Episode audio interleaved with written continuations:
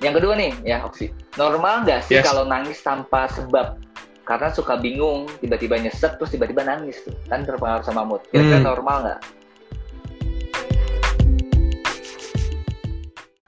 Oke, I see. Eh, mungkin aku tidak akan membahas mengenai ya secara psikologi memang sulit ya Pak ya untuk ngomong is it normal atau nggak normal karena Iya, karena harus ada. Aku juga- betul. betul betul harus ada assessment dulu dan sebagainya. Hmm. Tapi yang akan aku sampaikan ke penanya tadi mungkin juga teman-teman yang hadir di live ini, apakah oke nggak sih kalau misalnya kita tiba-tiba tuh nangis sendiri dan itu sebenarnya kenapa? Nah, eh, berdasarkan teori psikologi yang aku pelajari, simpelnya seperti ini teman-teman. Simpelnya seperti ini. Mungkin teman-teman di sini semua, mungkin Ko Daud sama aku juga mungkin pernah ya kalau waktu zaman kecil kita waktu mau mandi, mandi di eh, kamar mandi ada baknya gitu, kita ada gayung, terus kita tenggelemin kebalik gini kok. Kita Oh, tenggelam iya. kebalik, habis itu Ah. men- apa eh, gayungnya keluar gitu. Iya. kita tekan, tekan, tekan, tekan bisa keluar. Tekanan Nah, ya. Ah, itu tekanan. Ya, betul. Sama teman-teman. Kalau misalnya itu ibarat seperti emosi teman-teman semua. Teman-teman semakin menekan emosi teman-teman, misalnya habis dimarahin sama ibu, teman-teman mau marah tapi ditekan. Teman-teman habis diputusin pacar, mau nangis, mau sedih, tapi ditekan. Ditekan, ditekan, ditekan, lama-lama ditekan, tekan, tekan, tekan terus, pasti eh, dalam tanda kutip, botol emosi teman-teman itu akan penuh lama-lama. Lama-lama penuh dan udah nggak kuat untuk menahan tekanan emosi lagi. Akhirnya apa? Meledak atau bocor dalam tanda kutip.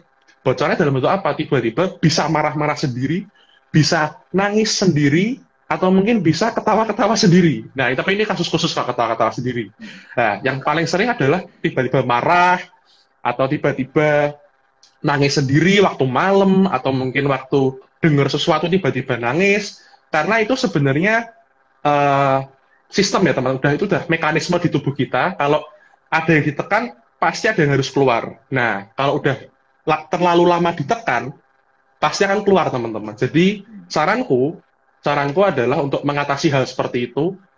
Aku tidak suka menggunakan kurang suka ya kayak kalau misalnya pakai bahasa melampiaskan. Itu kayak terlalu kasar banget itu ya. Hmm. Aku lebih suka mengkomunikasikan. Kita mengkomunikasikan perasaan kita yang kita tekan terlalu lama.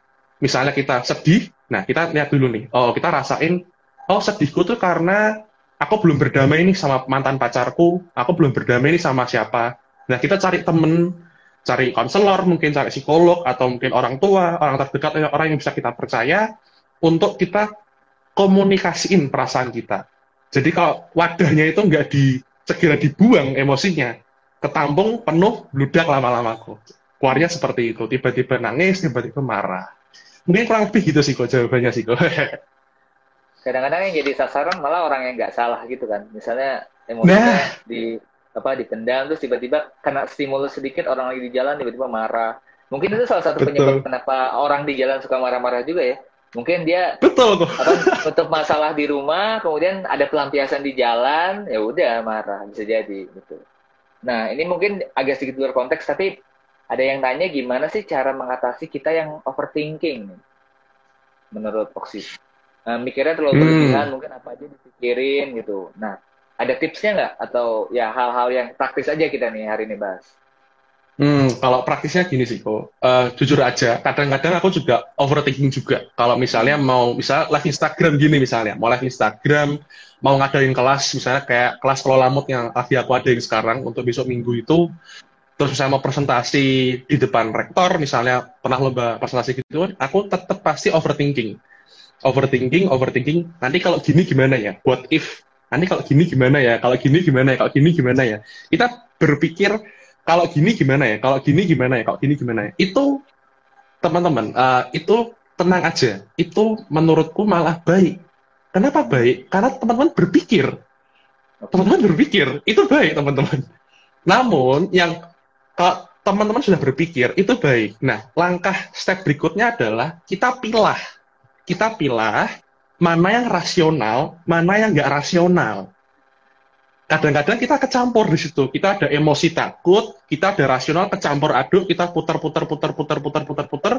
Akhirnya bingung kita, teman-teman. Akhirnya bingung dan nggak jelas mana yang rasional, mana nggak rasional. kalau tips dari aku ya teman-teman ya, kalau tips dari aku supaya pikiran kita tuh nggak penuh sama overthinking, ambil satu kertas, ambil pulpen, tulis apa yang di overthinkingin. Ditulis semua dulu aja, semua ditulis semua dulu aja yang dipikirin, pasti habis kok teman-teman. Percayalah, pasti pikirannya teman pasti akan habis overthinkingnya. Setelah ditulis, dilihat lagi nih. Nah, oh nomor satu rasional, centang. Nomor dua nggak rasional, coret. Nomor tiga rasional, centang. Nomor empat nggak rasional, coret. Karena apa teman-teman? Dari aku juga belajar dari kode juga teman-teman mengenai grafologi, mengenai uh, tulisan tangan ya teman-teman, tulisan tangan. Saat manusia itu menulis, menulis, kita cenderung tinggi kemungkinan untuk langsung merubah mood kita, mood kita dari emosional berubah jadi logika, teman-teman. Jadi semua overthinking tadi langsung luntur, langsung luntur tadi. Overthinking langsung luntur semua, pindah ke kertas, jadi logik. Jadi logika langsung berpikirnya. Nah, setelah logika, kita baca lagi, kita bingung. Loh, kok bikin ini apa ya? Kan nggak rasional. akhirnya jadi putar-putar sendiri, teman. Tapi itu proses, teman-teman ya. Proses gimana cara kita dari overthinking, kita taruh di kertas dan ditulis, supaya pikiran kita kembali rasional dan kembali jernih.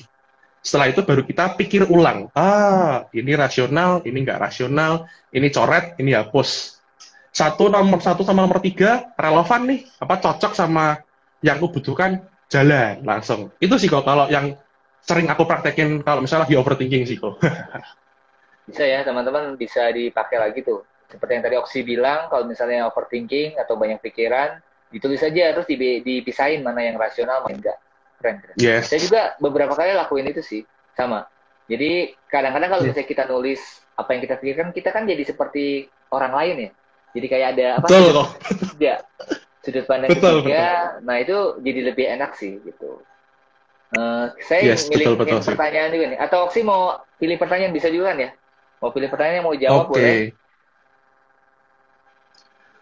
Ya, oke, okay, oke. Okay. Ini banyak ya pertanyaan ya kok ini. Wah, banyak banget nih pertanyaan banyak. Makanya tadi saya scroll wow. ini banyak juga ya.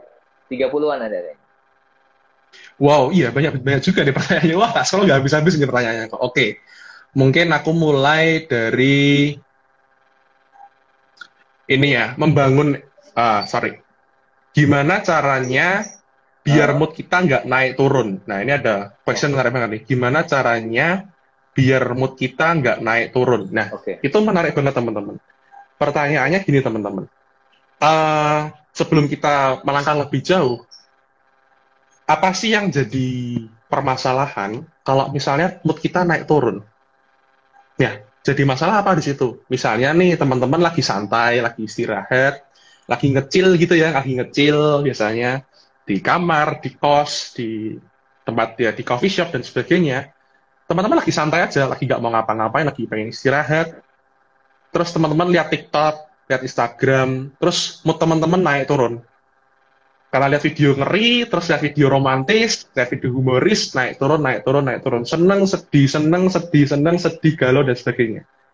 Nah, sebenarnya kalau emang itu nggak ada masalah, tidak mengganggu apa pun, ya sudah nggak apa-apa teman-teman. Dinikmati aja, diterima aja, dinikmati bahwa oh iya tadi aku seneng, oh iya tadi aku sedih ya sudah itu memang nggak masalah teman-teman ya karena kita manusia ya teman-teman ya. kita manusia ya kita wajar ngalamin mood naik turun naik turun naik turun it's wajar teman-teman jadi eh, nggak uh, selalu kalau mood kita naik turun itu harus diatasi kecuali kecuali kita mau ngelakuin sesuatu tapi mood kita itu nggak sejalan sama yang mau kita kerjain misalnya kita mau belajar tapi moodnya pengen makan Indomie misalnya. Lah itu kan nggak jalan teman-teman. Kita harus sejalanin dulu. Oh, sadar nih, oh moodku lagi mau makan. Mana yang lebih penting nih, makan dulu atau kerja dulu? Uh, mungkin kerja dulu, ya udah kerja dulu, moodnya diselarasin. Pakai kerja, dengerin lagu dulu, atau mungkin lakuin gerakan dulu supaya moodnya naik, cocok untuk kerja, yuk kita kerja. Mungkin itu ya teman-teman ya untuk tadi ada pertanyaan yang gimana cara ngatasin mood yang naik turun tadi. Itu gitu okay, sih teman-teman. Pertanyaan, selanjutnya yang tadi udah dibahas tuh. Apakah suasana hati buruk bisa disebabkan karena perut nggak berisi?